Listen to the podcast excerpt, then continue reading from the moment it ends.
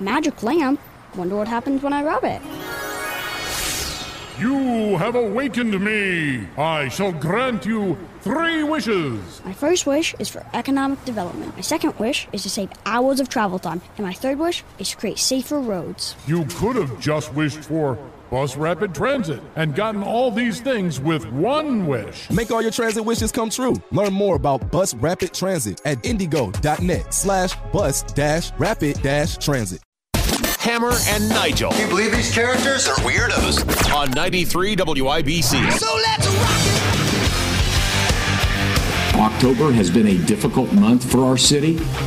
Indy Mayor Joe Hogg said October has been a difficult month.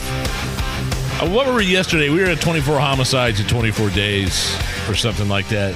Hammer. Uh, my name is Nigel, by the way. That's Jason Hammer. It'll be it's it's weird because like people in the Hogsett administration will say, "Yeah, no, boy, it's been a difficult month," and then they'll turn around and do some sort of half-hearted victory lap saying, "But it's not like it was a couple of years ago."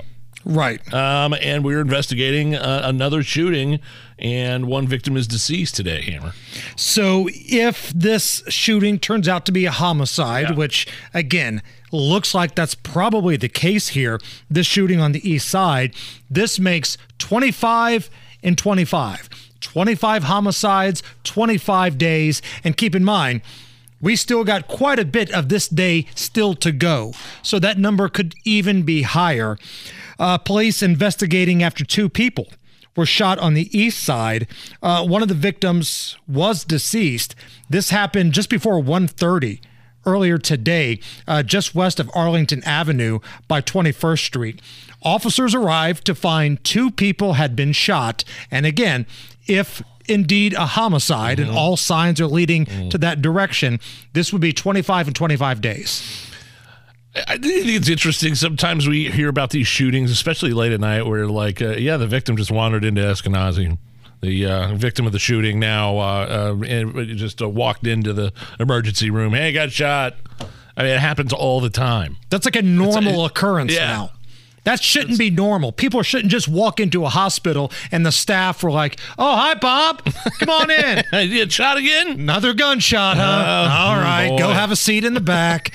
Uh, that's not normal. 200 homicides is not normal, but every time you bring up the crime in this city, this is the type of response you get from the leadership. Intentional homicides in the city of Indianapolis have gone down 18%, 17 to 18% year, year over year. I'm not going to give you the speech of you're not supposed to set a record every year because I get that's becoming a broken record, but this is going to be a top three year of homicides. This is shaping up to be three years in a row of over 200 homicides. That can't be acceptable. That can't be the norm in this city. Um, Reverend Charles Harrison, friend of our program. He's been on with us a lot of times. He goes out, he walks the streets of some of these high risk areas with his group. He spoke to Channel 13 about what's going on in the streets. I know we're down from last year's numbers, but it doesn't feel that way out here. For those of us who are out here in the streets and what we hear from the residents, people are as afraid concerning the violence today as they were last year and the year before. And, and obviously, we're probably going to be 200 plus homicides again for the third year in a row. Did you see Reverend Charles Harrison's son got beat up, got jumped? Playing on the basketball. And he, quote on Twitter, I want to call the police last night to report the incident with my son being jumped and kicked in the face, but I was concerned that it might make the situation worse because I have no confidence in the prosecutor's office nor the juvenile court system. I'm glad everything's okay with uh, with Reverend Charles Harrison and his son. But I mean, again, it sounds like you can't even go play basketball without worrying about having some crap go down. And that's a problem. That's a big problem. And if you go back to that prosecutor's debate that took place, I believe, a couple of weeks ago now, you know, Ryan Mears was real quick to downplay the juvenile violence because, one, they're not juveniles. They're kids. They're kids, in his words. And kids, boy, they can't have any problems. They can't have any criminal records. Let's be real. Let's stop living in, you know, Hollywood la la land here. Some kids are a problem. Some kids are a pain in the ass, and some kids need to be locked away. But this prosecutor doesn't want to accept that. And again, you've got the chance to change that coming up two weeks from today here in Marion County. Uh, last night, Nige, Indiana congressional candidate Jennifer Ruth Green. Now, again, she is a Republican, African American. She went on with Tucker Carlson and discussed how the Congressional Black Caucus is not supporting her, a black woman, but they're supporting a white man, Democrat Frank Mrvan, who's running against her. Take a listen to what she had to say on Tucker last night. As I'm sitting in our district, we have a third of our people in Gary, Indiana, who are sub poverty level. We have a third of the people in Gary, Indiana who live in food deserts. And so here are people who are hurting. And so the economy that Congressman Frank Mrvan has voted for has consistently put them in a place where they have to choose between gas and groceries, where Congressman Frank Mrvan has voted for $3 trillion in spending and has spent their grandkids' money. And these are African Americans who are clearly hurting, and he has zero regard for them. And they are focused on trying, the CBC specifically, focus on trying to elect, continue to elect him because overall they believe he's doing a good job. But I can just tell you this, Mr. Carlson, there is a, a, a line a mile and a half long of cars that sit outside my headquarters people who need to get to the food pantry, who need help. And this is the America that the Congressional Black Caucus wants to act as if it is helping black people, and it is very clearly not in Indiana's first congressional district. Yeah, she was great last night, Jennifer Ruth Green. She was on Tucker, and uh, it's just so strange to me. The CBC she mentioned, the Congressional Black Caucus, is uh, you know it's supposed to be they quote ensure Black Americans have the opportunity to achieve the American dream. They're supporting a white Democrat congressman. Oh, and, and, I guess it just depends on what letter you have next to your name. Right. It doesn't matter your race or the color of your skin. The Congressional Black Caucus is uh, party over uh, uh, the the letter of your name or the, the this your skin tone. Remove I mean, the she, word congressional. Just make it Democrat. Look at. I mean, they uh, quote have the opportunity to achieve the American dream for African Americans. Green's running for Congress in Indiana's what was it the first congressional district up by Gary. Yeah, if if she was elected, she would be the only black Republican woman in the U.S. House of Representatives, the only black Republican. And think about what she just said right there, what she wants to accomplish in Gary. She wants to be able to feed the people. She's talking about uh, fellow African Americans here. If you're the Congressional Black Caucus, why would you not want to lift up that message? Why would you not want somebody in that position? But instead, she's got an R next to her name, so they can't have anything to do with her. That's ridiculous. It's disgusting. But that's where we're at right now. It's not the first time the CBC has done that as well. It was uh, I think it was Byron Donalds from Florida. Um, they didn't let him join the caucus last year because it had an R next to his name. Same thing. So this is not a one-time deal uh, by those guys. Uh, Mondo, let's shift gears and talk about something a little bit more uplifting. How about some Halloween stuff? Oh, Pumpkins, candy costumes, Halloween stuff. Big Nige, we are less than a week until Halloween. Do you have a costume? Are you going to dress up and pass out candy? Do you guys do anything? Uh, I don't have a costume. My wife usually does a costume thing with the kids. I really don't don't mess with it. Really, I, will get home and I'll walk the neighborhood with the kiddos uh, next Monday, and it'll be fine. Yeah, they they're all ready. They're they're ready for it. I mean, the house is decked out. There's skeletons and pumpkins all over the place. But nah, I don't really do the costume thing, do you? Yeah, once in a while, I do. Yeah, but you break break out the speakers and the DJ equipment, right? Yeah, we do it up okay. big. Here's an easy idea. You don't have to spend any money. Just put on a pair of tidy whities, uh, have like a cigarette hanging out of your mouth, and when kids open the door, you can tell everybody you're Hunter Biden. you're a Burisma salesman. How about that? yeah. Greet the kids with you're, that costume. You're a Burisma board member. That's my costume. um, so you're more of a scary movie guy than I am. I am not a big scary movie guy. Have you been watching any? Have the kids been getting into the Halloween nah, spirit? there's like some Halloween stuff on Disney and Netflix, but the kid stuff. I haven't really watched any horror movies for a long time.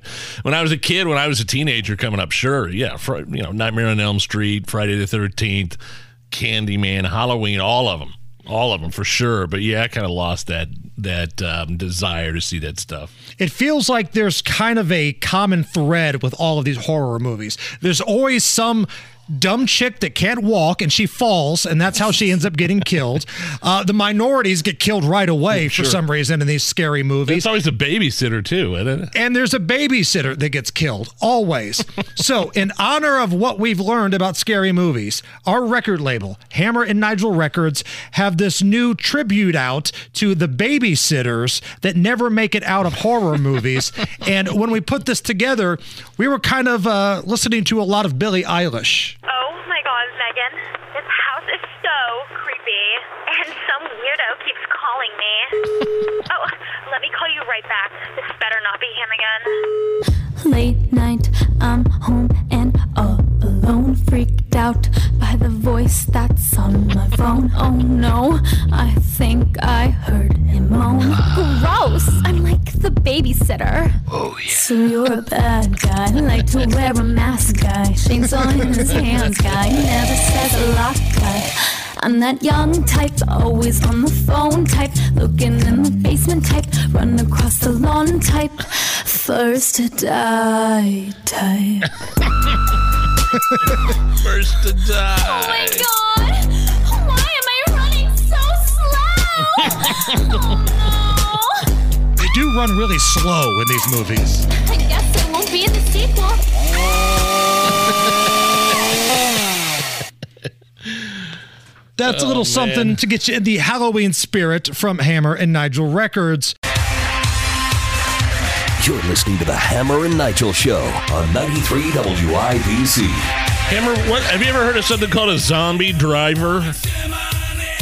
See. I'm looking at this survey here. It says 27% of Americans are zombie drivers. Do you know what that is? Like whacked out of your brains on meth? Uh, I mean, I guess that's not what is described here. Uh, zoned out while driving, I guess. 27% say they are zoned out while driving. 55% say they feel like they're driving on autopilot. Um, I don't know if that's a good or bad thing. I'm assuming that's a bad thing. Yeah, it's right? kind of concerning. Half the people out on the roads are just saying, eh, sometimes my mind's in it, sometimes it's not. That's where- concerning. That's where a Tesla comes in handy, though. That's where you know it drives yourself. yeah, let me just crap out 60 own. grand and go buy one real quick. Yeah, okay, Pete. Pete Buttigieg uh, would love you to do that. Uh, on average, drivers say they zone out about four times per week. Happens more often during the longer drives. See, this is what scares me as a dad who's got a young driver in Yeah. the family. Like I hear these stories. What am I supposed to do with this? 55% of the people say they zone out when they drive. that doesn't make me feel comfortable. Uh, when asked why zombie driving occurs so often, almost 50% said it happens when they have a lot on their mind. Oh, well, then it's Well, okay. makes you feel better. I'm glad you crashed into that pole, but uh, you got a lot on your mind. 42% feel it happens when they drive tired. 40, uh, 40% say they zone out while driving on familiar roads that you drive every day. Like, you know, I'm 65 northbound pretty much every day of my life. I've been coming down here to this building, to this job since the early 2000s. I'm very familiar with it. I don't know that I zone out. Is it considered uh, zombie driving if, like, you get in your car and you're going to run an errand, but you just get on the highway like you're going to work? Have you ever done that? you take the wrong right, go the wrong way. Right, you just Hey, go through your daily routine. And Yes. you're like, wait a minute, I don't need to go downtown. I'm supposed to go to Greenwood. That's zombie driving right there. I've That's done that. what happens. you get into Uh, that force of habit every single miss day. Exit, you think you're going downtown, but you're really, you know, oh, wait a minute, I'm going to the in law's house. What am I doing? Right, right. Uh, I do a lot of zombie stuff, though. I zombie go to the fridge. I go to the fridge and I'll forget what I'm looking for, and then I'll just end up grabbing a beer and sitting down. I'll try to think about it. Uh, 90% uh, of everybody that took this survey, you know, you know, you have some people say they're zoned out, some people say they're they're zombie drivers, yet 90% say they consider themselves good drivers. I zone out four or five times uh, a week while driving, but yeah, no, I'm a really good driver. I'm a good driver. I'm a good like driver. bragging to your friends. I'm the best drunk driver we have in the group. no, that's that's not something you want to No. brag about. Stop. Now, this is the scary one. Americans seem to enjoy multitasking on the road. Multitasking while you're on the road. 55% admit to eating while driving. Which I don't think that's as egregious as checking your phone, which is 51%. Oh, see, that's the Uh, thing. the 36 phone. Ta- well, 51% say talking on the phone, and then 36% say checking their phones for notifications. Like 10, 15 years ago, if somebody in front of you was driving and they were swerving, you'd think, oh, they're drunk. But now that moron's probably just on his phone. He's sending out a Yeah. tweet while he's doing about 70 on the highway. Which is just as worse. Um, are you a big Iron Maiden fan, Nigel? You're like the, the rock Oh, guy. Uh, no, I never got into Iron Maiden. I like them more for their cool album covers. Got that big, scary zombie dude on the cover. Uh, Speaking of zombies, Eddie, I think is the mascot's name. It's a skull and just a, you know, I, I never, I'd expect something a little more scary to be named something other than Eddie. Yeah, no, it's Eddie, I believe. Look at that horrifying sight. What's his name? Eddie. Oh, well. But I always thought it was cool that the lead singer of Iron Maiden, uh, Bruce Dickinson, is um, a pilot. He flies his own band around in like a 747. I don't know if it's that big of a plane or not, but um, they have their own plane, and he's a professional commercial grade pilot. So there's this video going around of Bruce Dickinson, the front man for Iron Maiden. He's at a concert. And listen, people smoke weed at concerts, especially like classic rock concerts, right? Somebody sparked up a doob in the front row and oh no. Listen to this. He melts down. He says that he hates it and his bass player hates it and it affects his playing when people smoke weed in the crowd. I don't know what it is. I mean, you know, there's so many people smoking so much fucking dope down here. I'm amazed you can even see.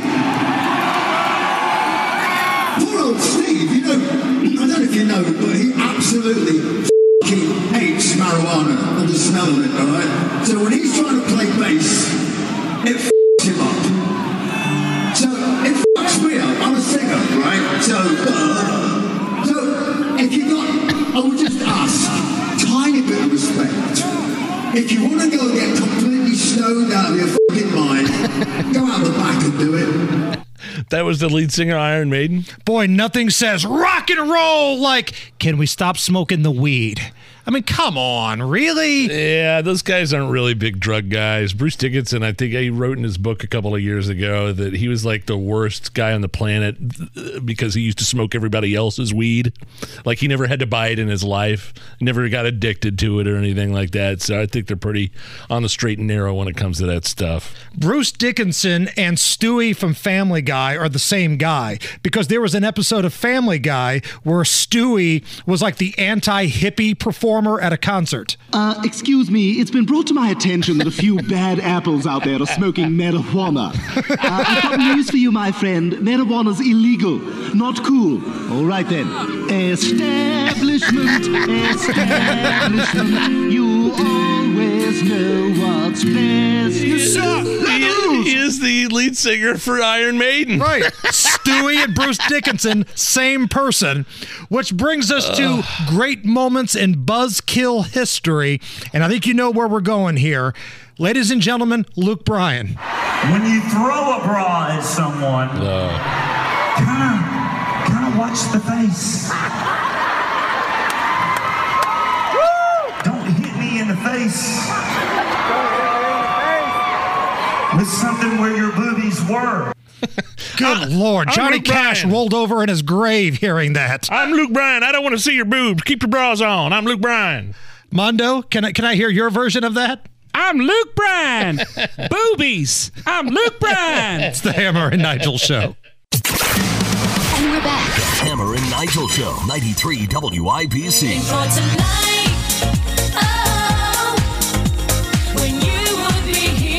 Oh, can we get right into it, Mondo? Because I don't want to waste any time. I've been salivating. I've been chomping at the bit to get into some midterm stuff. Bowling, debates, Fetterman. The Eagles are so much better than the Eagles. Midterm stuff. I always think you say bowling at the beginning of that. That's in Georgia. Oh, Remember, yeah. they were the first ones to open up bowling after the pandemic. Oh, pandemic. that's right. Go bowling, bowling, bowling. We're gonna have to find that. So tonight it is on like Donkey Kong. We've got the Pennsylvania Senate debate. Fetterman's Donkey Kong, of course. of course he is. Um, this is going to be interesting. Now, again, we talk about all these midterm races in other states because ultimately it will affect you here in Indiana. Of course. If you have a state that puts an absolute lunatic into the House, into the Senate, these are the people that will control your health care, uh, what happens in your neighborhood, how much crime will come through the border, things like that. They all want to change the laws. They want to pack the Supreme Court with radical judges. They want to take your right, uh, away your rights as gun owners. They want to defund the police. They love letting the worst offenders out of jail, like Fetterman does. Uh, Fetterman, for God's sake, thinks every murderer in jail is Morgan Freeman from Shawshank Redemption. right. You know what? Every once in a while, somebody's just a rotten, horrible Yeah. POS, and maybe they need to rot and die in jail. But that's just me. I'm a romantic. Oh, Andy. The sisters got to Andy that day. So 8 p.m. tonight, uh, Fetterman versus Oz. This is the only debate they're going to have in Pennsylvania. Are you? Is this tailgate worthy at all for you? I mean, Man. you kind of like to joke around every time one of these things happens. Is this like you know? Are you breaking out the keg? Are you putting ice? You putting the wings on Like- the smoker? Content wise, I'm not sure, but just for the circus factor, I think I'm kind of interested. But Fetterman's camp is already downplaying it. Like, yeah, look, this guy, our candidate, just to let everybody know, is going to suck. So it doesn't make me it makes me not even want to watch it. Was that the press release they put out? I mean, it's so many words. they did put out a memo to the press. I've got it here. Can I read you the uh, statement from Does, the Fetterman does it camp? say the word "suck" anywhere? I don't see the word suck. Uh, quote The captioning process. Now, before we get into this, explain what the captioning process is tonight. Well, I think he's got to have the cr- questions not only read to him out loud, but they've got to put it on a like a, a teleprompter, basically, like a closed right? captioning teleprompter thing. And he's got an earpiece, and he's got too. somebody talking to him in his ear. So again, this is stuff that Dr. Oz has agreed to, but this was the statement from Camp Fetterman. Quote, the captioning process may also lead to time delays and errors in the exchange between the moderators and the candidates. In fact, because the captions are going to be typed out by humans in real time on live TV, some amount of human error in the transcript is inevitable, which may cause temporary miscommunications at times. It's impossible to control and unavoidable. They also go on to say, talking about Fetterman's past debate performances, that, quote, this isn't John's format. Look no further than the debates from the primary earlier this year. Yeah. So you're right. That is fancy talk for this guy sucks. this guy is gonna he's gonna say and then the press release also went out of their way to insult or backhand uh, Dr. Oz saying, and Dr. Oz is a professional uh, snake oil salesman. He's been on TV for 30 years. So just keep that in mind when you're watching the debate. I've never seen this before. I've never seen somebody's campaign issue a statement to the press and say, yeah, look, our guy, this isn't our guy's thing. He's not very good. uh, yes, it's Fetterman, Fetterman. 2022. This very- guy's not very good. For God's sake, at least, I mean, uh, he's he's debating Oz. I mean, we, we got people here in Indiana. Uh, Andre Carson won't debate his opponent, uh, Grabowski. Grabowski. Uh, um, Diego Morales. Diego Morales. You go over to Arizona. That weirdo Katie Hobbs running for governor won't debate Kari Lake because she's obviously the superior candidate, and she knows she gets her butt wiped through the floor with her. Is it smart by the Fetterman campaign though to set expectations so low that if basically if they just trot him out there and he grunts three times and lets a big beefy fart, they're going to consider this a success tonight? Like, is that where the bar is at for Fetterman tonight? that would be awesome. Maybe, uh, yeah. Uh. Dr. Oz, you have 30 seconds to respond. Oh man, there's not even it's not even a live audience. It's just it's it's the moderator and those two. Like I got know news for Fetterwoman there. If you Yeah. can't handle doing a debate uh, with Dr. Oz, how are we going to trust you when, you know, just a couple of months, you've moved to Washington, D.C., and you've got Rand Paul and Ted Cruz giving you a bunch of crap on the floor about a bill? Exactly. You're going to handle that, but you can't handle this type of setting? I mean, how much better is your health really going to be in January of 2023 compared to right now? Uh, last night in Florida, they had their gubernatorial debate, and it was Charlie Crist against Ron DeSantis. And I was texting uh, Rob Kendall last night about this. Don't tell me that big tech is not colluding with the Democrats. Because in real time, while this debate was going on, if you just typed in DeSantis on Twitter and hit latest, okay, and just scroll through, it's every blue check mark, every Rex Chapman, every loser talking about how great Charlie Crist is. Now keep in mind, Ron DeSantis is probably the second most popular Republican in this country right now. Some would say even number one certainly number one in Florida, but he's not getting the same traction on social media, on Twitter, as this loser Charlie Crist. Who's, who would you say number one is? Trump? Are you talking about Trump? Okay. Um, and and you're saying so in real time, comments were coming in. Oh, pra- Charlie praising- Crist is winning. Charlie Crist is embarrassing. Ron DeSantis, one No. right after the other.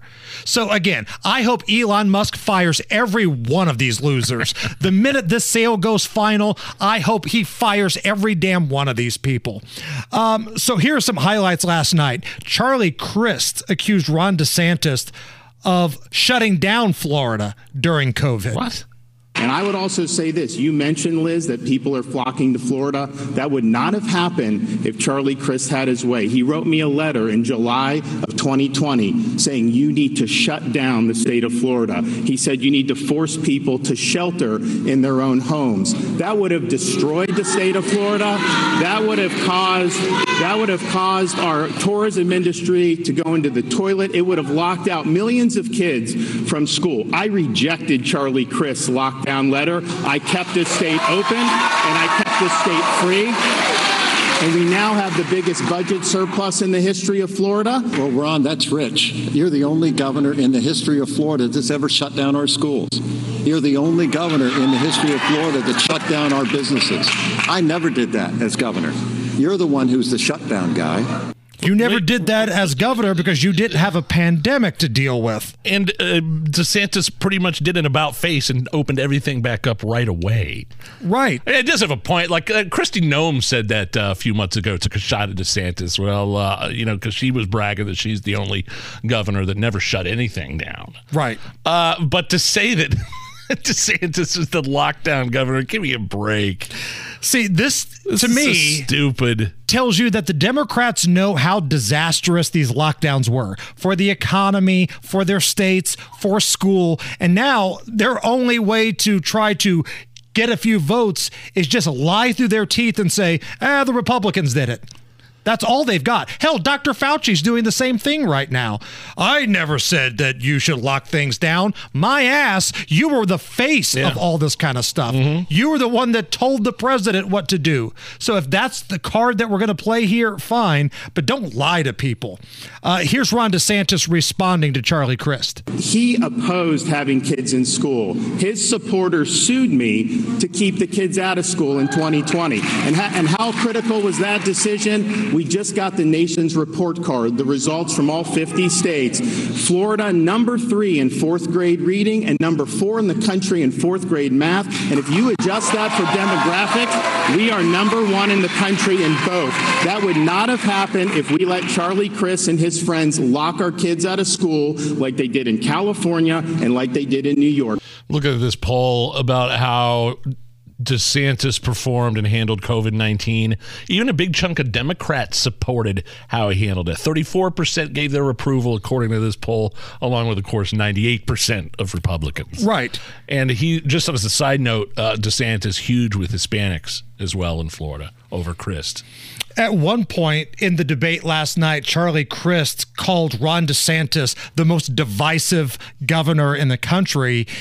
And the response from Ron DeSantis, well, let's just let him say it.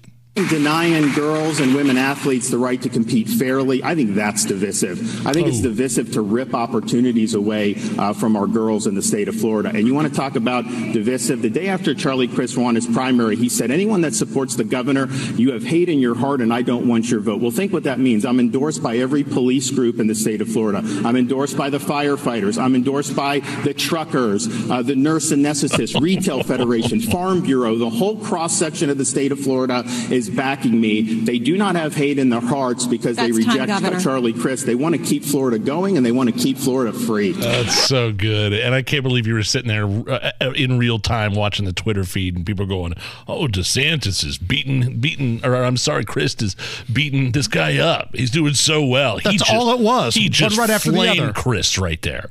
And lastly, again, I thought this was really strong, and I wish elected leaders in Indiana, Republican and Democrat, would listen to this. This is Ron DeSantis talking about the fentanyl problem. And I signed legislation raising the penalties for people who are trafficking fentanyl and fentanyl analogs. If you're trafficking that garbage, that poison, you are killing people in our state, and we are going to treat you like the murderer that you are. I can't fathom that Governor Holcomb and Ron DeSantis have the No. same letter next to their name. It doesn't even. There's no comparison whatsoever. It's the Hammer and Nigel show. Uh, Big Nige, if you need a reason to drink tonight, not that you do, but if you need a reason, raise up a glass to the general. Happy 82nd birthday to Robert Montgomery Knight, Bob Knight today. Wow, the big 82. Well, I wasn't going to drink tonight, but you gave me an excuse, so there you go. Got a drink to coach. What's in that white cup across from this me? This is just coffee, right? Oh, now. okay, Yes- okay. Yesterday it was a Busch Light. Uh, so Uh, but today's great coffee. moments in Bob Knight history in honor of his birthday. I believe this was a speech on senior night. When my time on earth is gone and my activities here are past, I want they bury me upside down and my critics can kiss my. I think that was a senior night. If I'm wrong, somebody can correct me. Um, of course, a lot of people always think about the chair Sure. incident. Two shot technical against the bench and against Bob Knight. Steve Reid, an excellent free throw shooter, will have the honor of shooting the technicals. Looky here, looky here. Bobby Knight just threw his chair clear across the free throw lane. And I think uh, Fred Judge Unbelievable. and Bob Knight is gone. a classic moment in college basketball. Dan Dakich sitting right there Yeah. on the bench, and he doesn't even bat an eye. Yeah. He's seen way crazier It's things par- in practice. Par for the course. uh, this was after he was fired at Indiana, and he did an interview with Joe Buck. Some kid came up to me and say, "Hey, Knight, what's going on?" That kid made a dumb mistake. You know, I went over to that kid, and I did a lot more for the son of a bitch than his parents ever did for him. and I went over there and I said, "Son, let me tell you something. You don't address adults like that under any circumstances." And that's why I have no use for Indiana University, because they used that as a reason to get me out of there, and that's absolute bullshit. So, Kyle, let's go into break with this. Again, 82nd birthday for Bob Knight. We got the top stories coming up next, but Mondo, give us a little uh, going away music for Bob Knight. I mean, I'm really disappointed in the in the of course kind of f***ing progress that we've made. God damn it! I'm tired of this. I'm not here to f- around this week. This is absolute f***ing bullshit. I'll f***ing run your ass right into the ground. I had to sit around for a f***ing year with an 8 and 10 record in this f***ing league. Coach, uh, why do you say so much? Now you better get your head out of your ass.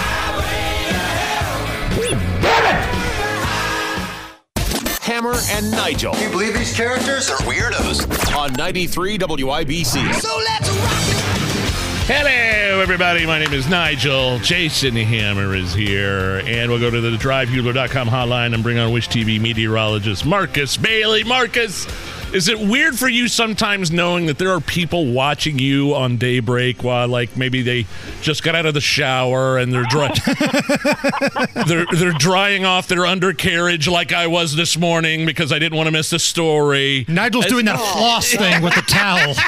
Thanks for that visual, Nige. Uh, just kind of, I'm I down mean, you got to know, you got to know as a morning show TV personality that people are are not, uh, you know, people naked walking around in underwear and boxers, just getting out of the shower, watching you. I was hoping that I was well past the stage of, you know, when people are nervous and you're talking, that you imagine them naked. That's what they tell you. you know? yeah, that's right, right, right, But right, I think now that's going to take a step back. Okay, all right. So, Marcus, I'm looking out the window here. We got some gray skies. Look like a little bit of rain uh, coming down. Nothing too hard right now, but feels like there's a lot more coming. Is this correct? Yeah. Uh, well, here's the thing. It's our best rain chance we've had in a month. Um, we picked up nine one hundredths of an inch of, of rainfall since uh, September 25th. Uh, and so I know you guys have been reporting a lot about the burn bans um, and the exceptionally dry air. And, and the reason why is just because we've been dry. It's the longest stretch of dry weather we've had so far uh, this year. So we've got a really decent band of rain. Uh, just looking at radar now, you go on the state line uh, from Illinois to Indiana, it is just consistent, very steady, and at times heavy rain. Now, some of this is going to start easing its way into the metro, probably still a couple of hours now. Uh, from now, when we actually kind of pick up some steam, but I think we're probably going to have at least a couple of hours of pretty decent, steady showers, nothing severe, um, and could get anywhere between a half an inch to an inch of rain. Not enough to flood anything, and certainly will be beneficial. Dude, I you mentioned those burn bands, and I some have some notifications that have popped up on my phone recently. Is that something that's? I mean, that's is that normal for October? I don't even think I've ever seen that before. It can be. Um, October is not necessarily known as an exceptionally wet month, um, but it's certainly not as dry as what we've been. And it's it's kind of a com- combination of a couple things here. Um, one, it is that we have been extremely dry. Uh, the other problem was, it, it- especially last week, if you re- if you remember, because we were transitioning from warm to cold to warm again. Uh, we had a lot of wind, and so that kind of Okay. fuels any flames that would go. So the combination of those is where you're getting the alerts that you refer to are red flag warnings, which are Yes, much more that's common in the West. Yeah, they're much more common obviously, in, in places like California, and Nevada, you know, wildfire areas. Um, I don't think I've ever gotten a red flag warning on my phone before. yeah, which they, is they happen, but they, they they're very uncommon. You got to have a couple of you know unique conditions that that thankfully uh, don't happen a lot here in Central Indiana. But certainly the the dry weather and and, and the gusty winds last week uh, made it prime for, for for spreading of fires if it was out in the open. So basically, what I've learned here in the last couple of minutes is that Big Nige and Ryan Mears are a lot alike. They don't understand what red flags mean. Jeez. Uh, Marcus Bailey is our guest from Wish TV. Heyo. Um, so, Marcus, yesterday, previous day before that, it was awesome. Oh, Sunshine, 70 degree temperatures. It felt like, you know, when you go to San Diego or like Florida in like late November or December, those were the types of temperatures we had. But I think mm-hmm. we're getting back to some normal fall like temperatures, right? Yeah, we are. Uh, but, and you know, let me take you back a little bit farther than that, Hammer. You know, a week from yesterday, it was snowing in the morning. Right, right. You know, so I mean, it's literally been a roller coaster ride, which is not uncommon. October is a is a pretty extreme transitional month, right? You're coming out of the warm summer months. You're getting ready to kind of ease your way, hopefully, into the winter months, and so you got a lot of back and forth, which can would sometimes open the door for for some storms and some some severe weather at times. Um, but I'll say this: yes, we're going to get a cool down after this. We've had splendid 70 degree weather dating back since last Friday. We are going to have a bit of a, a cooler snap, but I don't think it's as extreme as what we had early last week when we couldn't even get out of the 40s for highs and we had lows into the 20s. Uh, you're probably looking at upper 50s starting tomorrow and Thursday. And then we get back to the low 60s Friday into the weekend, which actually is where we should be to end October. Low 60s is average when you get closer to Halloween. And, mo- and important to that, I think Halloween itself is going to be pretty mild and comfortable. And I think uh, sectionals for Friday, uh, Friday night football should be pretty comfortable too. So we should be in good shape. Marcus, what did you do for your uh, 11th wedding anniversary?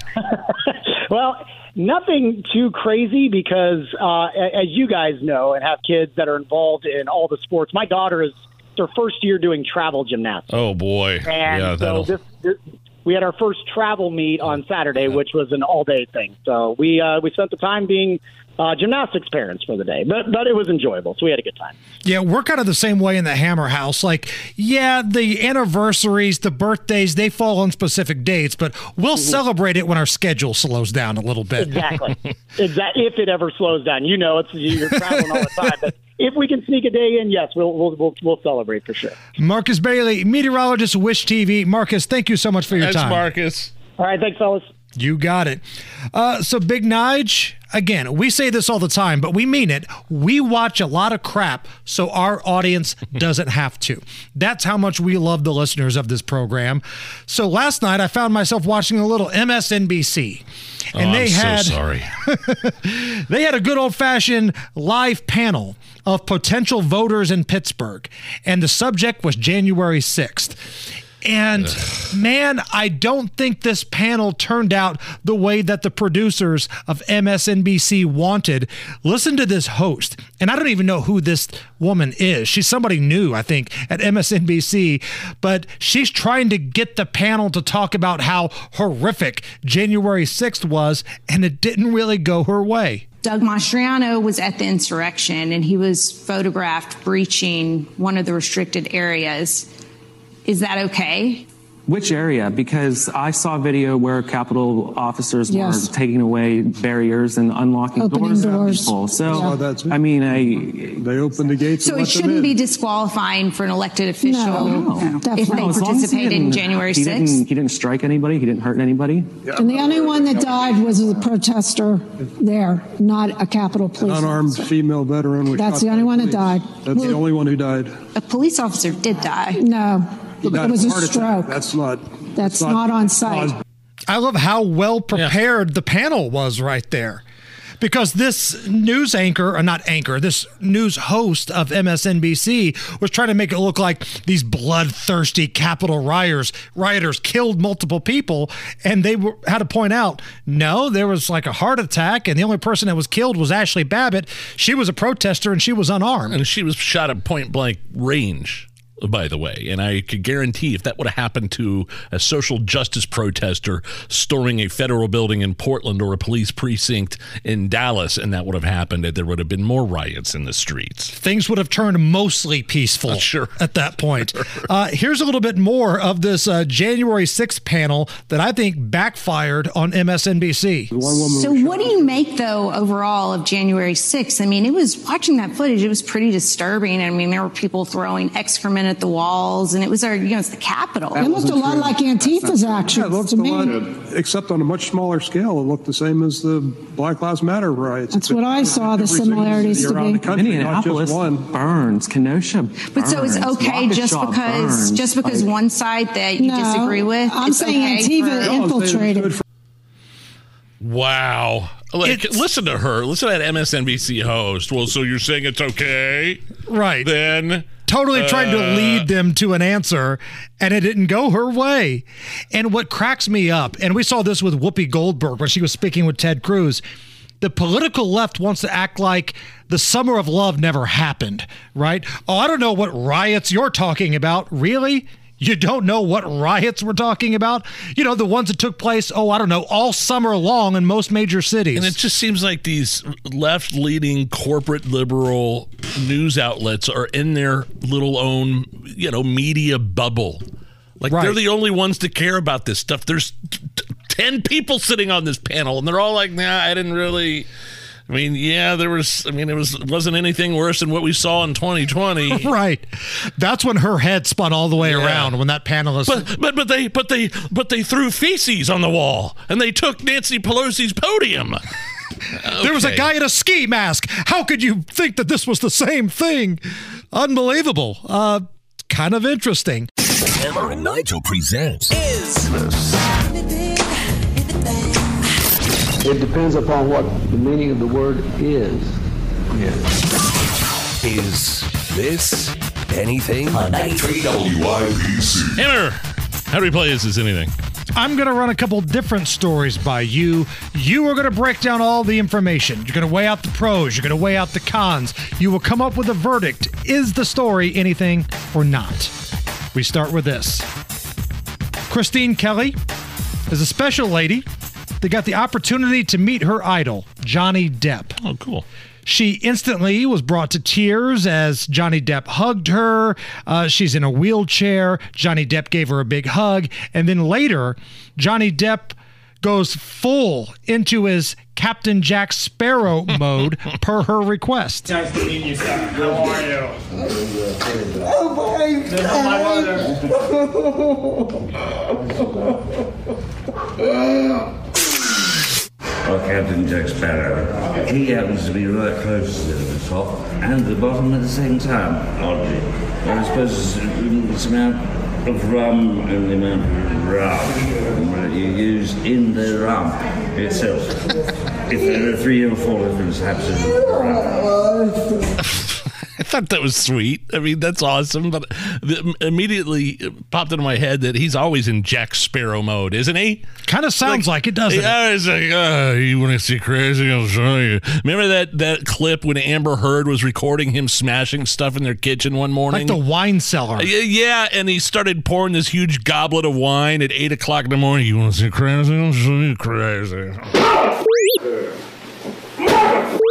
What happened? Did something happen to you?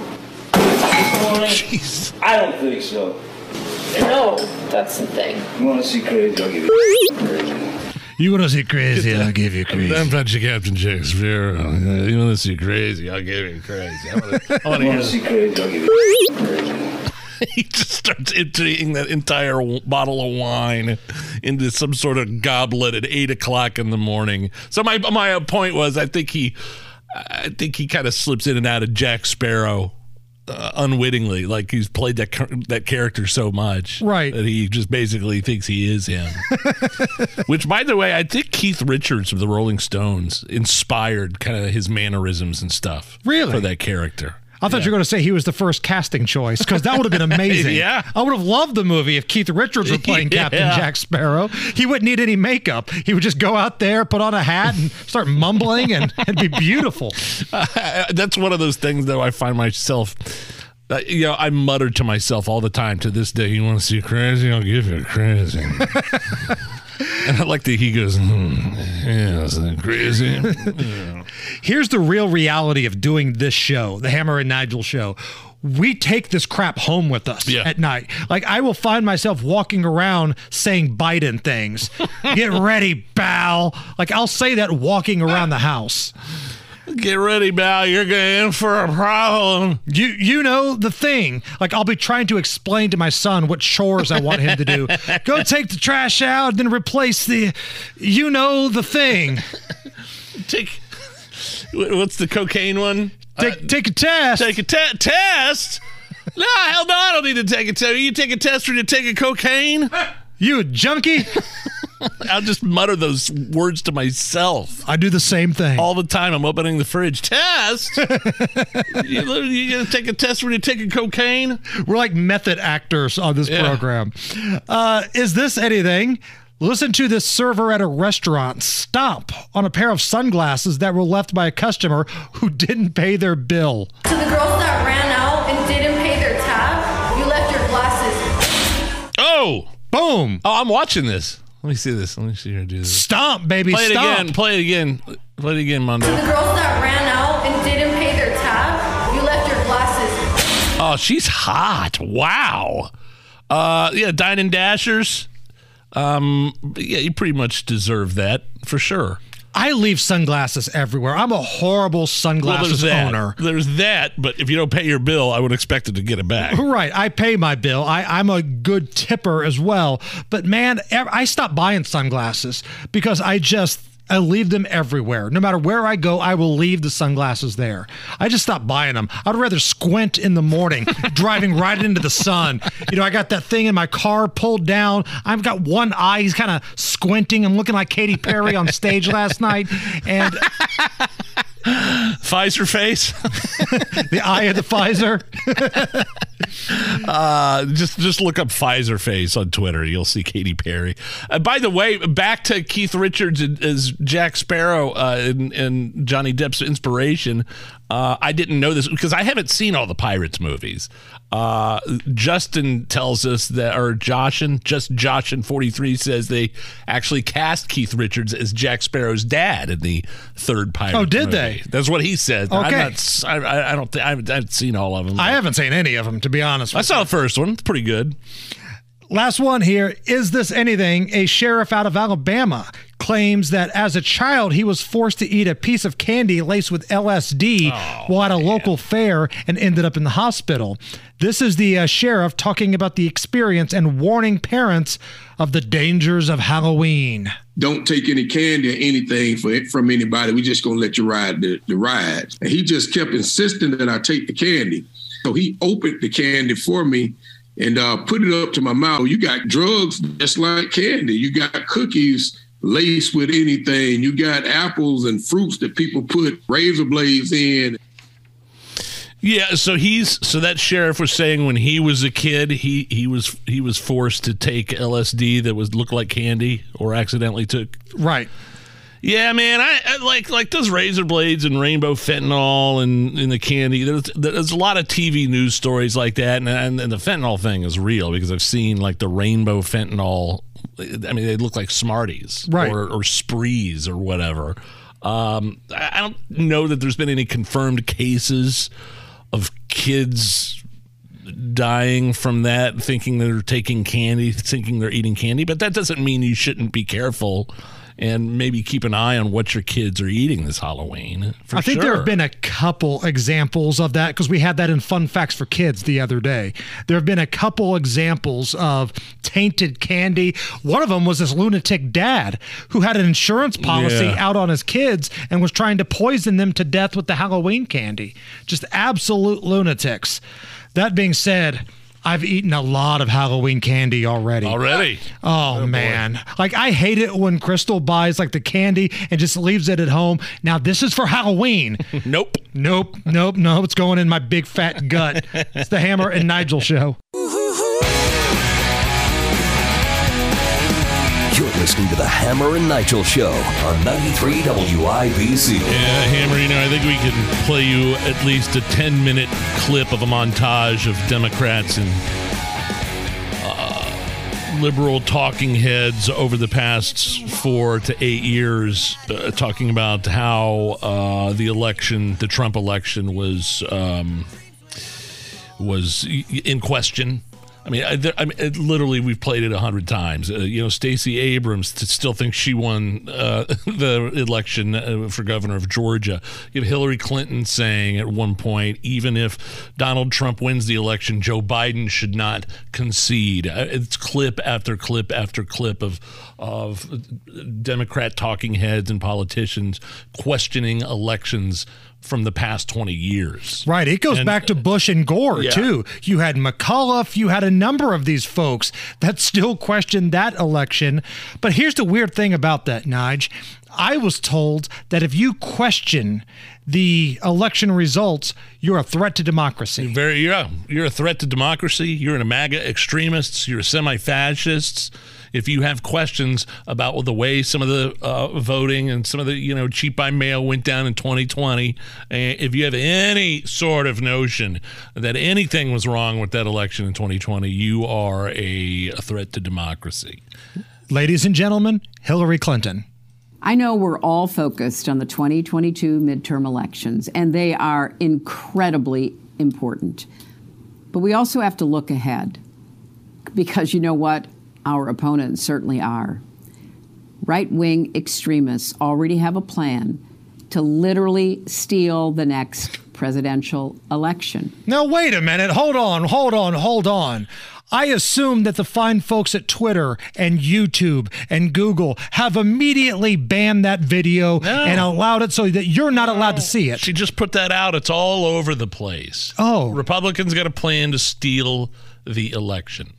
And I seem to remember clearly Donald Trump using a slogan, Stop the Steal, in the 2020 election. Now, I'm just very confused here because I was told that misinformation was a really big problem in this country. And we haven't had an election yet. Hillary Clinton doesn't know what people are going to think. But yet here she is saying, yep, it's going to get stolen. They got a plan. I heard they've got a plan to steal the election. How is that not misinformation? And you can bet everything that the Democrats wag their finger at you for, they are guilty of doing themselves. And it's a perfect example of it right there. Right. And for those who can't pick up my sarcasm here, first of all, shame on you because I'm laying it on pretty thick. uh, but second of all, she's got every right to say that. If Hillary Clinton wants to say that, go ahead. Put your pantsuit on, get up there, use your fake Southern accent, and talk about all you want. But give everybody else the same opportunity right? That's what free speech is about because Donald Trump is not allowed to say what Hillary Clinton said. But boy, Pantsuit Patty says it. Hot damn, it's the top trending thing in America. She's so irrelevant. And she's a failure as a, a, politician in terms of running for office. I mean, of course, yeah, she was a, a what a senator, secretary of state, secretary of state, senator. But I mean, you know, I think what three time failed uh, failure at running for president of the United States. Had her ass handed to her by Obama yeah. twice. And then she thought for sure oh. she was going to be the president, right? There was already a Time magazine cover. Katy Perry was booked. They were going to break the glass ceiling. And then everybody in the country realized she's a horrible witch. so they elected the big scary orange man instead. Very few people, I mean, let's be honest here. I liked what I got out of the Trump presidency, but very few people could lose a popularity contest on likability to Donald Trump. Hillary Clinton falls into that category. But Hillary Clinton, again, she will tell you that Donald Trump was an illegitimate president. She will tell you that the 2016 election was rigged. Fast forward four years, when the other side says it or has questions about it, you are a threat to democracy. It's just the world we live in, everybody. And I'm not saying you should get used to it. I'm saying you should fight back. So we have an update on that whole getting rid of the filibuster thing. Turns out the polling heading into midterms and then after midterms, full speed ahead to 2024 shows that a lot of people aren't on board with that. And because of that, you're seeing a lot of flip flopping from folks on the left. Several prominent Democratic senators are now backpedaling their support for getting rid of the filibuster because the polls indicated, yeah, that's not something we're down with. So you had 48 48 Senate Democrats vote in January to get rid of the filibuster. It was Manchin and it was Sinema that said, no, that's dumb idea. We're not going to do that. And uh, they all said after that, well, if we get the House, if we get the Senate, if we get the right amount of numbers, this is something we're going to do. What was that over?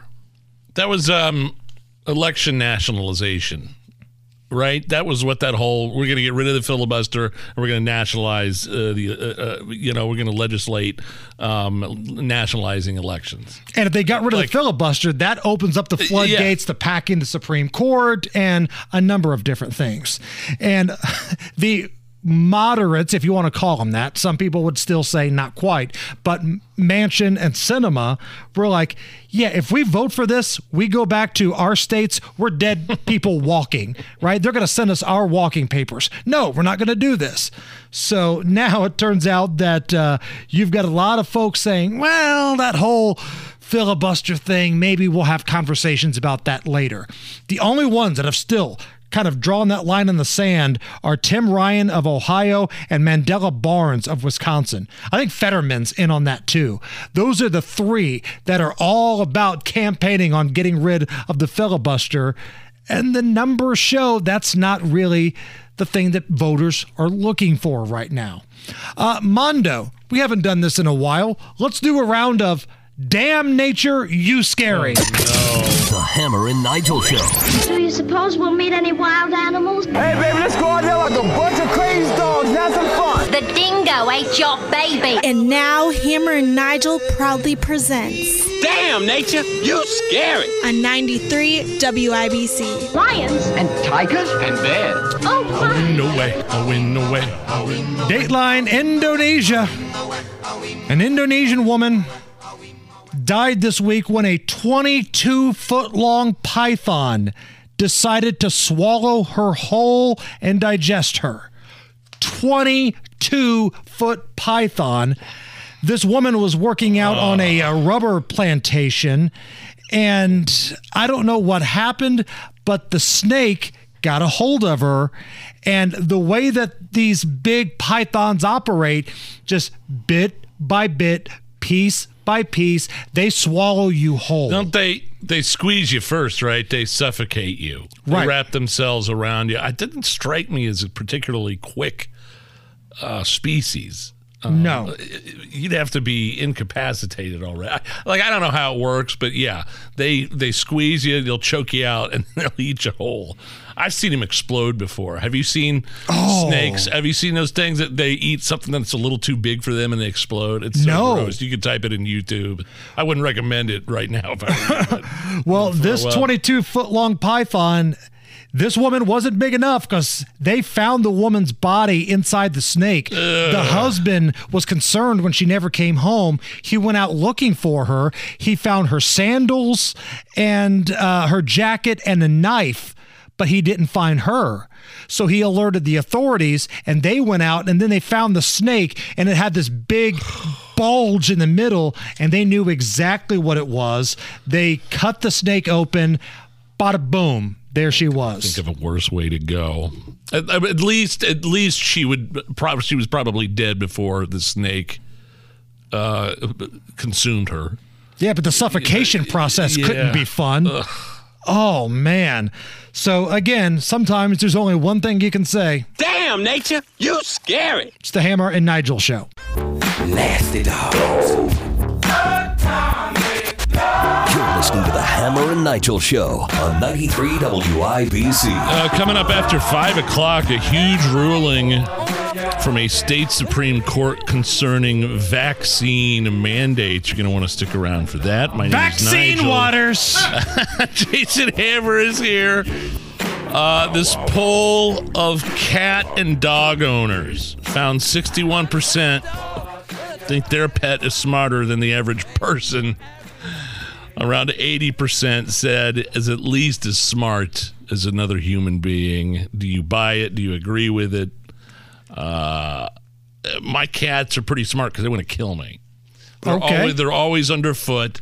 I'm always having to check before I walk down the stairs. They know. They know that if they make the right move, that uh, I'm tumbling down the stairs and uh, neck broken.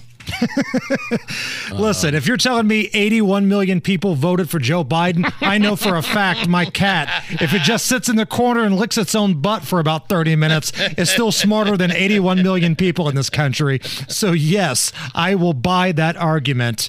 Um, so hit us up on social media at Hammer and Nigel. Do you think your cat or your dog are as smart or smarter than the majority of people in this country. Again, 81 million votes for Joe Biden. Let that sink in. So, Nige, where are you at with uh, McDonald's coming out with the McRib, but teasing this might be the last time you ever get it? Uh, no, I didn't know they were doing that. So, what are saying? This is the last. This, this is it. The farewell tour. October 31st, the McRib comes back to the menu of McDonald's, but they're saying that this is the last time. Okay, yeah, and yeah. Uh, how many farewell tours has the band Kiss been on? Right. Garth Brooks loves a good farewell tour Right, too, the- doesn't he? McRib, uh, yeah, McRib is the Kiss of fast food sandwiches. Uh, I do like a McRib. I'm not going to lie. Is it my favorite thing in the world? No. Uh, but yeah, I just can't get behind this. And if I could have the floor for just a moment here, Nige. Please. I'm tired of these marketing campaigns. Mondo, hit my music.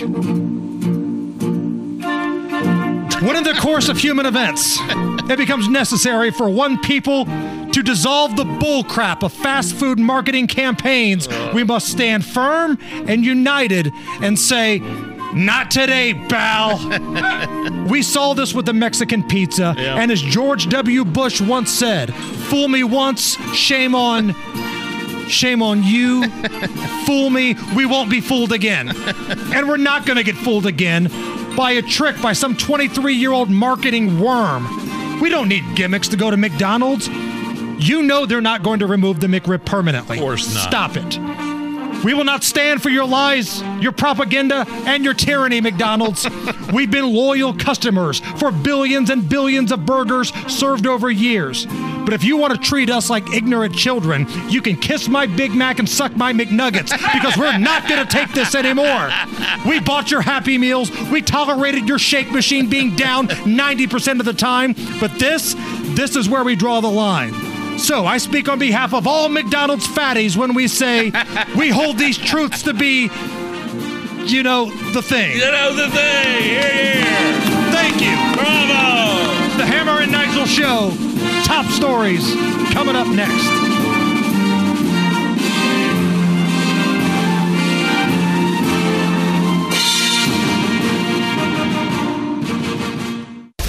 Hammer and Nigel. Can you believe these characters are weirdos? On 93 WIBC. Oh, yeah. Let's get right. Can we get right into it, Mondo? Any delays going on? Uh, boy, he's scrambling over there. He's Are you working. ready? He's All right, working. Let's do some legal stuff. Crime, punishment, judges, legal stuff. So this is in New York, Hammer. The state Supreme Court reinstated all employees who were fired for not being vaxxed. Uh, I think this happened yesterday, ordering back pay and saying their rights had been violated. Basically, saying the government had no right to impose the vaccine mandates and destroyed. You read this, Judge, I can't sit here and read the entire thing, but this judge just destroyed the entire reasoning behind the mandates in the first place. So you remember what inspired these vaccine mandates for everyone. It would stop transmission of COVID, right? Sure. Oh, you got to get no. Look, this will stop you from getting COVID, which was an all-out lie, not an error, not a science, not an error in the science, an abject lie. Dr. Birx, the head of Trump's coronavirus task force, is on record as saying that she knew that it didn't stop transmission a few months uh, ago on her book tour before the vaccines rolled out uh, and they're a violation those mandates violation of civil rights for federal or for state employees. It doesn't prevent transmission of covid-19 and uh, again the order back pay reinstatement and saying their rights have been violated. Boy, the back pay is the interesting part there because that is a lot of back pay going on in New York. Because think about how many people lost their jobs. You're talking about firefighters, you're talking about policemen, you're talking about frontline workers, people that worked in the pharmacies, all sorts of different avenues here. That's a lot of back pay going on. I wonder how swift the process is going to be until these people get their money. It's it's it's not going to be because the they've already appealed it. Like uh, the mayor Eric Adams, the state whatever, uh, has already appealed the judge's ruling. So we'll see what happens. But I mean, I think it's a, a good sign, uh, a sign of sanity. Finally. And uh, 1,400 employees from New York City alone fired for being unvaccinated. Right. They go. They they went from being heroes that first year of the pandemic to being pariahs the next year for making a personal medical choice. Their body, their choice. Notice how, notice how the abortion advocates don't really use that phrase anymore. it's been kind of sullied with the whole vaccine mandate. Thing. Right. It's been transitioned to women's rights. Sure. No more my body, my choice because Yeah. you kind of uh, dropped the ball with COVID when it came to that. Yeah. So, Uh, and they want to put this stuff in kids too. They want. I mean, the CDC came out with guidelines and recommendations that you know states can adopt those and make it possibly mandated in schools, which is absolutely nuts. And there are a lot of states, Tennessee being one of them, where it basically just automatically defaults to what the CDC is asking Right. to do for schools. So unless they have a special session and change things around, if you want to go to school in Tennessee starting next year, the COVID vaccine is part of the other vaccines you have to get. It seems like I was watching Biden today got his I don't know eighth or ninth booster on live TV. And it seems like like uh, the the CDC director uh, Walensky, Rochelle Walensky, just got her booster, and then a week later got COVID. Right. It does. It seems like my doctor described it as flypaper. the vaccine. He's like, man, yeah, I, uh, he is sort of an older base of of patients, and he, he said, like, yeah, I mean, we've recommended the booster, but it's like they're back in two weeks with COVID. Right. How many times It's- has it's- Biden it- had COVID this year? Felt like he missed a good month. Uh, I got COVID. I'm out. He comes back. Oh, no, COVID's back. COVID's back. COVID's back. Back again. It became a pandemic of the vaccinated at one point this year. That's what it felt like, anyway. Uh, more legal stuff here. Uh, so, Brittney Griner, the WNBA basketball player that's locked up over in Russia, her nine year prison sentence has been upheld. A court denied her appeal at a lengthy hearing this morning. Uh, Griner did not appear in person. She was present via a video conference link. She didn't look real good. She looked real downtrodden. Uh, she was both standing and sitting down uh, behind bars.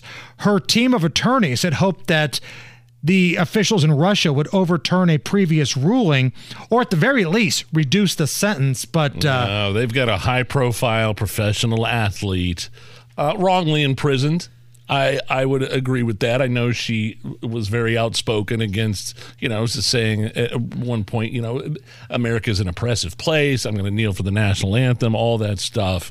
But bottom line is, she's still an American, and she does not deserve to be in prison for nine years in a, in Russia. right And for being gonna- caught busted with a vape cartridge at the airport that with has some sort weed in it. cannabis oil or something like that. Right. I'm, an- I mean, while I didn't like what she had to say here about the United States, I don't think she deserves to rot away in some Russian prison. And I think they're using her uh, as a pawn. Right. They're going to get something for her eventually. I think she'll be out. I don't think it'll be nine years. I just hope But, Biden man. doesn't cave and overcompensate, overdo it. All right, you give us Brittney Griner, we'll give you back 50 ISIS terrorists. Like, I hope that's not the deal that this guy puts into place here. Because the sad thing is, I could see Yeah, that I was going happening. to say that wouldn't surprise me at all. Um, let's do a round of Are You Okay with this? Are you really okay with this? Are you okay? Everything's gonna be okay. Are you okay? Are you okay? Yeah, I'm fine. I'm pretty f***ing far from okay. Are you okay with this? On the Hammer and Nigel show. Now, normally when we do this, Nige, you're running things by me. All right. But I want to flip the script here. Okay. All right. Virgin Australia, the company, is trying to make the middle seat on airlines more appealing by launching a lottery with $230,000 in prizes, including tickets and free flights.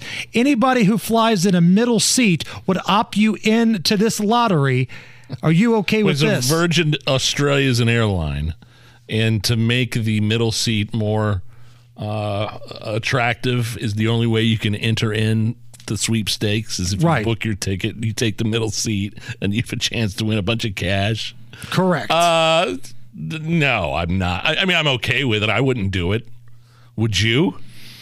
Man, I'm kind of a gambling man. Uh, I'm not ruling it out. Oh, the Like, middle seat is so brutal. I mean, It is. It is brutal. But you know what? Depending on how long the flight is, if it's, you know, what, two, three hours, I can do that for a chance to win. Now, you're kind of rolling the dice here because you might get, you know, the fatties on each end, like that one uh, British political analyst had that complained on Twitter and then ultimately got some uh, travel vouchers. Well, yeah, like $150 in travel vouchers for sitting in between two people that were obviously too big to be uh, on that plane. One more here for you. All right. Let me Are you one okay more. with this? 34% of the people in a steak survey Steak survey. say they judge their date. If they're on a date with somebody and they ordered a steak well done, just well done, charcoal black, and 42% said they would judge them even more harshly if they put ketchup on it. Are you saying- okay with you're this? saying if a you know uh, a you know 24 year old Nigel out on a first date takes her to Ruth Chris and she says yeah well done and give me some Heinz Correct. yeah I'd probably judge her on that I'd be like you redneck What if she were on. really, really, really hot? that would change the equation That's what I thought. If I knew, I, if I knew I had the chance of hooking up afterwards, you know, get her more ketchup, more ketchup over here, please. this is not well done enough for this lady. I'm looking for charcoal over here. All right, it's going to be a very magical evening. And we're back. The Hammer and Nigel Show, 93 WIBC. Tuesdays with Tony coming up a little bit after 5:30. Tony Katz hooking up live. We'll get his thoughts on oh everything from Starbucks closing down on the Circle to this uh, Pennsylvania Senate debate between Fetterman and Dr. Oz tonight. Are you going to watch it? Are you going to find a way to stream that? I think I am. You know, we always say we watch those kinds of things so you don't have to, but I think probably. See, You're gonna I'm- make I'm me on- watch it well, for I'm- you. no, yeah, you know what? You just go ahead and watch it for me. Now I'm on. I'm on dad duty. The wife is out of town for work, so I got to do homework with the kids and get a bunch of stuff ready for school tomorrow and stuff. And then by the time they go to bed, it's whiskey time. It's Tucker time. And I'll probably just fall asleep on So the you couch. got, you got time for whiskey and Tucker, but you don't have time for Fetterman? Is that what you're telling me? I don't me? have time for Fetterman. No.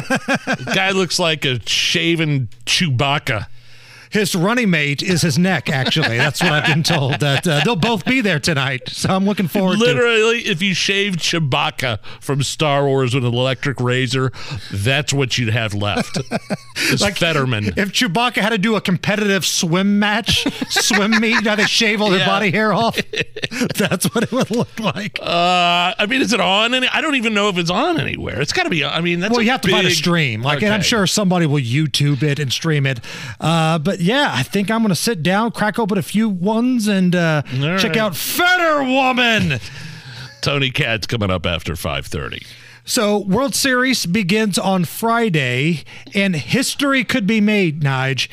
The biggest sports betting win of all time could happen as a result of the World Series. Not this mattress Mac guy. Mattress Is that who we're Mac is Ah, back again, guy. baby. Um, so Mattress Mac needs the Astros to win four more games, win the World Series to win $75 million.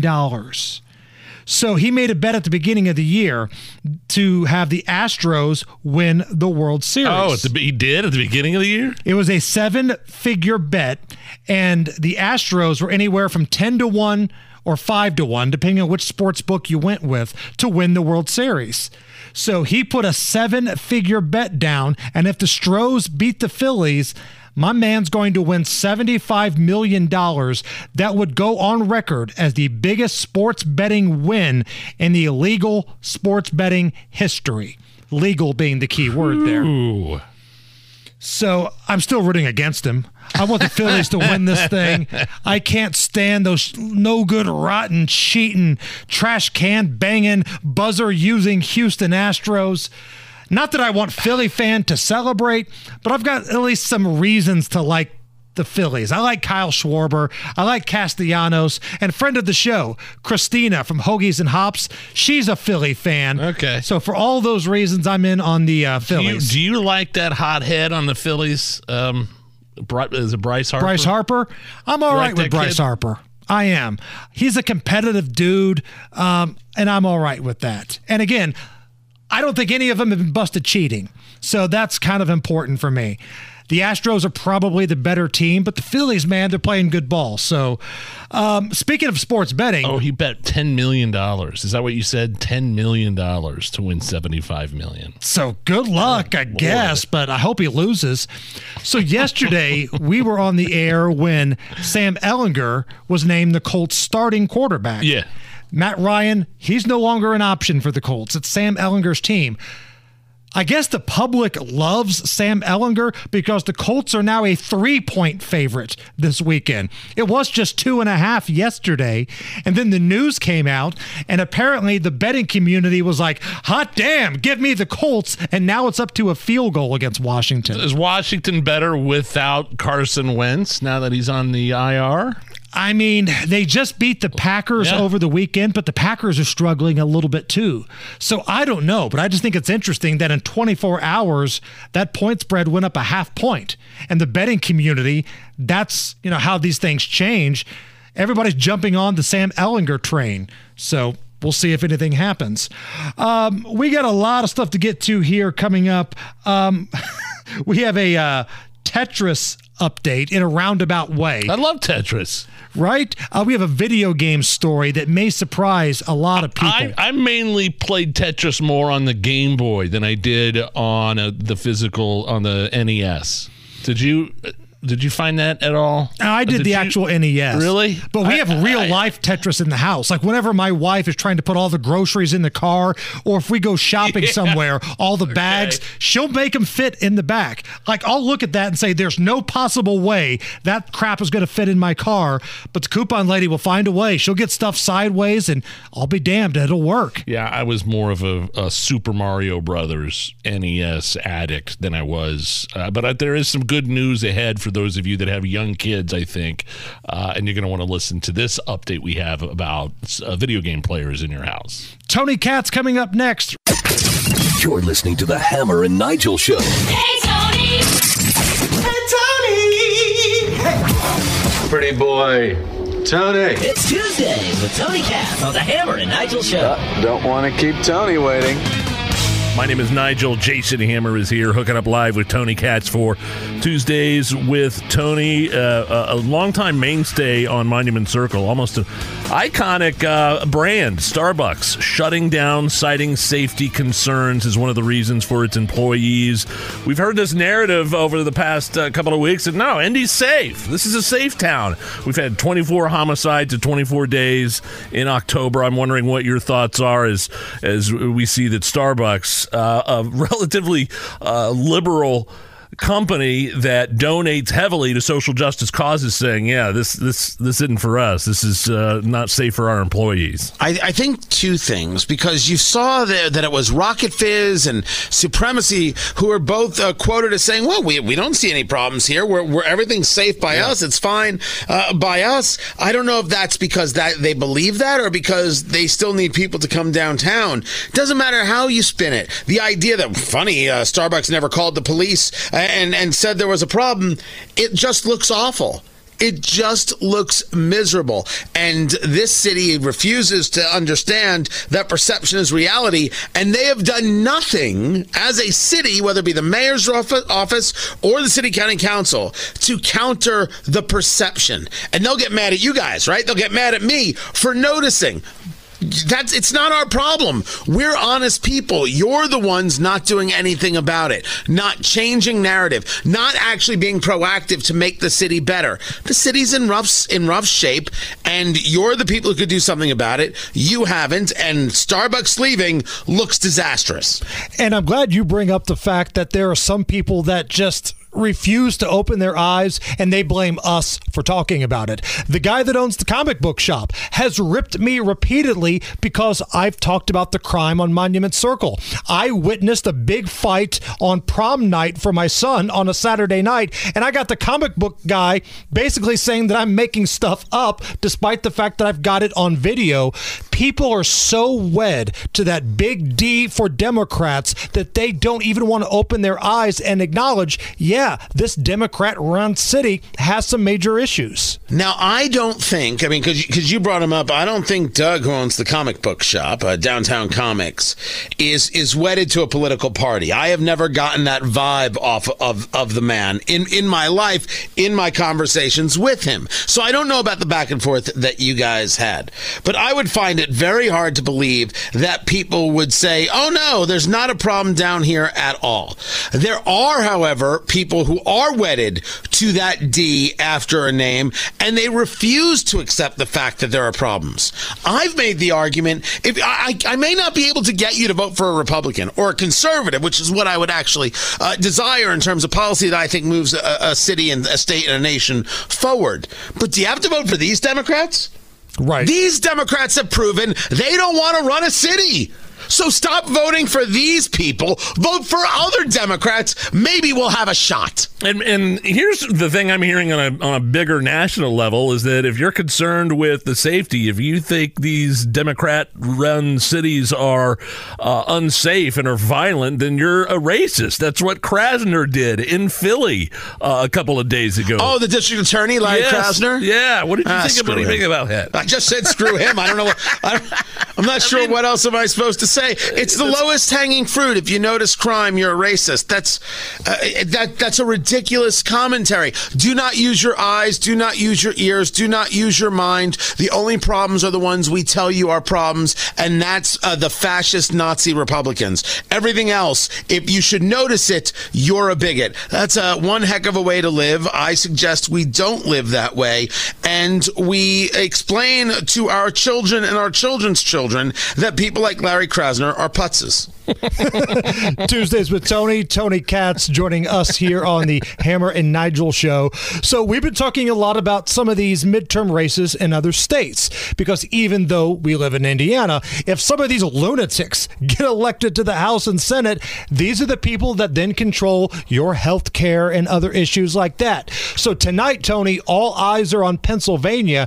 You've got uh, Fetterman against Dr. Oz. What some would say is the worst Senate race in this country, but it also could decide the balance of the Senate. Fetterman's going in there, and it seems like his campaign staff is already trying to lower expectations for this debate tonight. What are your thoughts? So if you read the letter that uh, his team put out, I spent a lot of time talking about this today because there actually is some concern that the Oz campaign should have going into this because no matter how Oz answers a question, is he, is he going to be able to ask Fetterman a question? Fetterman's team has already said he can't understand the question being asked of him. NBC News has verified this by their actual reporting to which they were called ableists. So how does Oz act and engage here? And are they going to be told, are we going to be told, Oz was so rude to John Fetterman? Oz knew that he had this stroke, and look at how he treats him. Does he treat all his patients this way?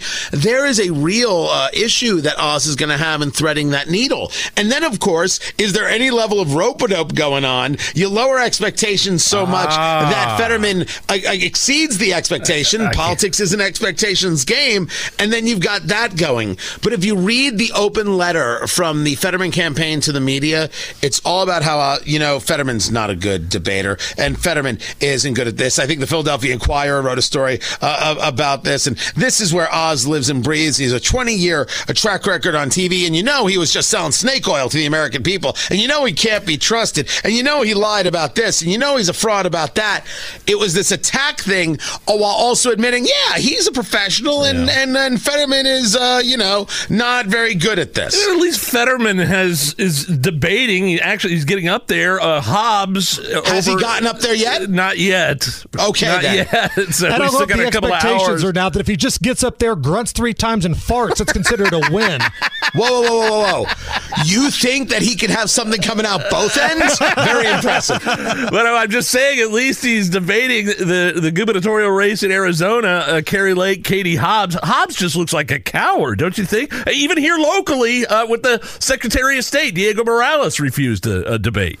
Yeah, uh, the Arizona race is weird. Katie Hobbs is the strangest candidate. She wouldn't debate the primary candidates either. Um, very, very odd. She's a peculiar person. She comes across as very. Um, non-professional i believe is the terminology we we would we would utilize um super super super strange person So, as we get closer and closer to midterms, we're two weeks out today, Tony. What is the storyline or storylines um, that have your attention that might not be uh, national stories or might not be the number one story for a lot of people? Is there some sort of hidden story that you're fascinated with?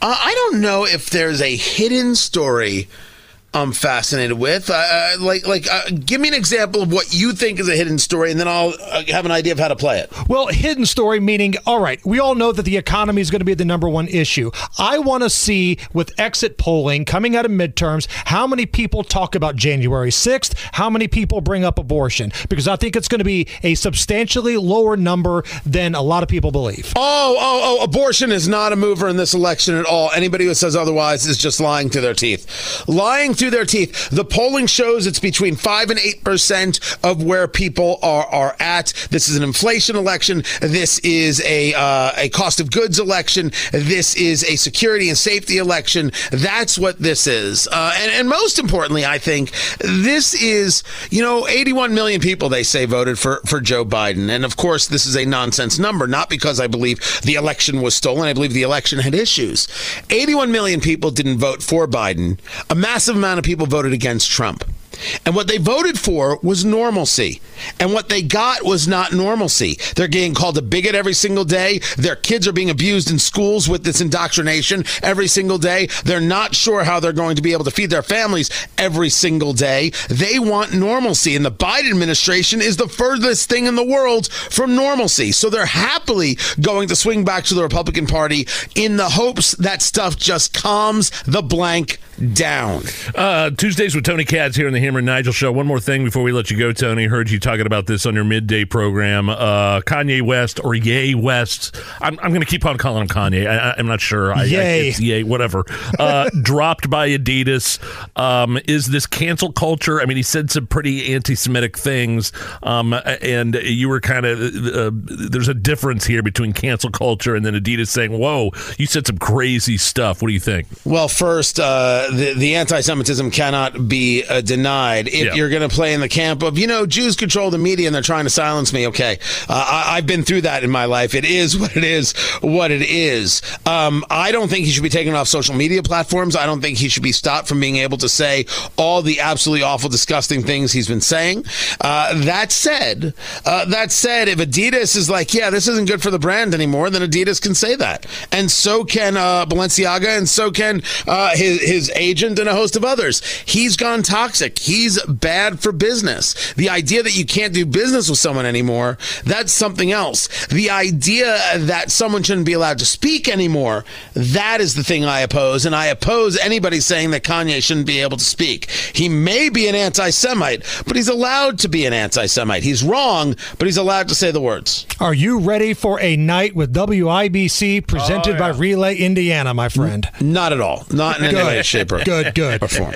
You're going to go up there, stand there, just smoke a couple stogies and mail it in. You're going to look at your phone for about 25 minutes. If I can get away with smoking a cigar on stage, that's happening. that's going down like you wouldn't believe. What's coming up with the big show tomorrow? Well, we were going to see what the results are of this Fetterman um, debate with with Dr. Oz. I I think that's that's a that's a big one right there. I think it's going to be kind of kind of fascinating how how that plays out. So that's probably the top of where I'm going to be, and we'll let everything else fall from there. He's on social media at Tony Katz, Facebook, Tony Katz Radio. TK, thank you. Always. It's the Hammer and Nigel Show.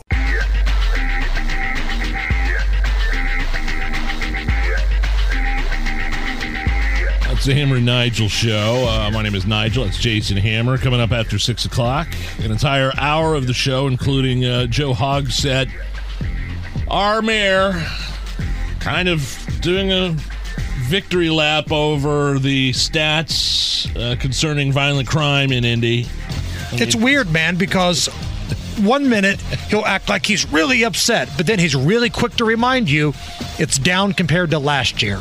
Uh, we'll explain more after six. Uh, Hammer, the actually, I got some uh, mood music here. I'm going to play. See, tell me if you recognize this.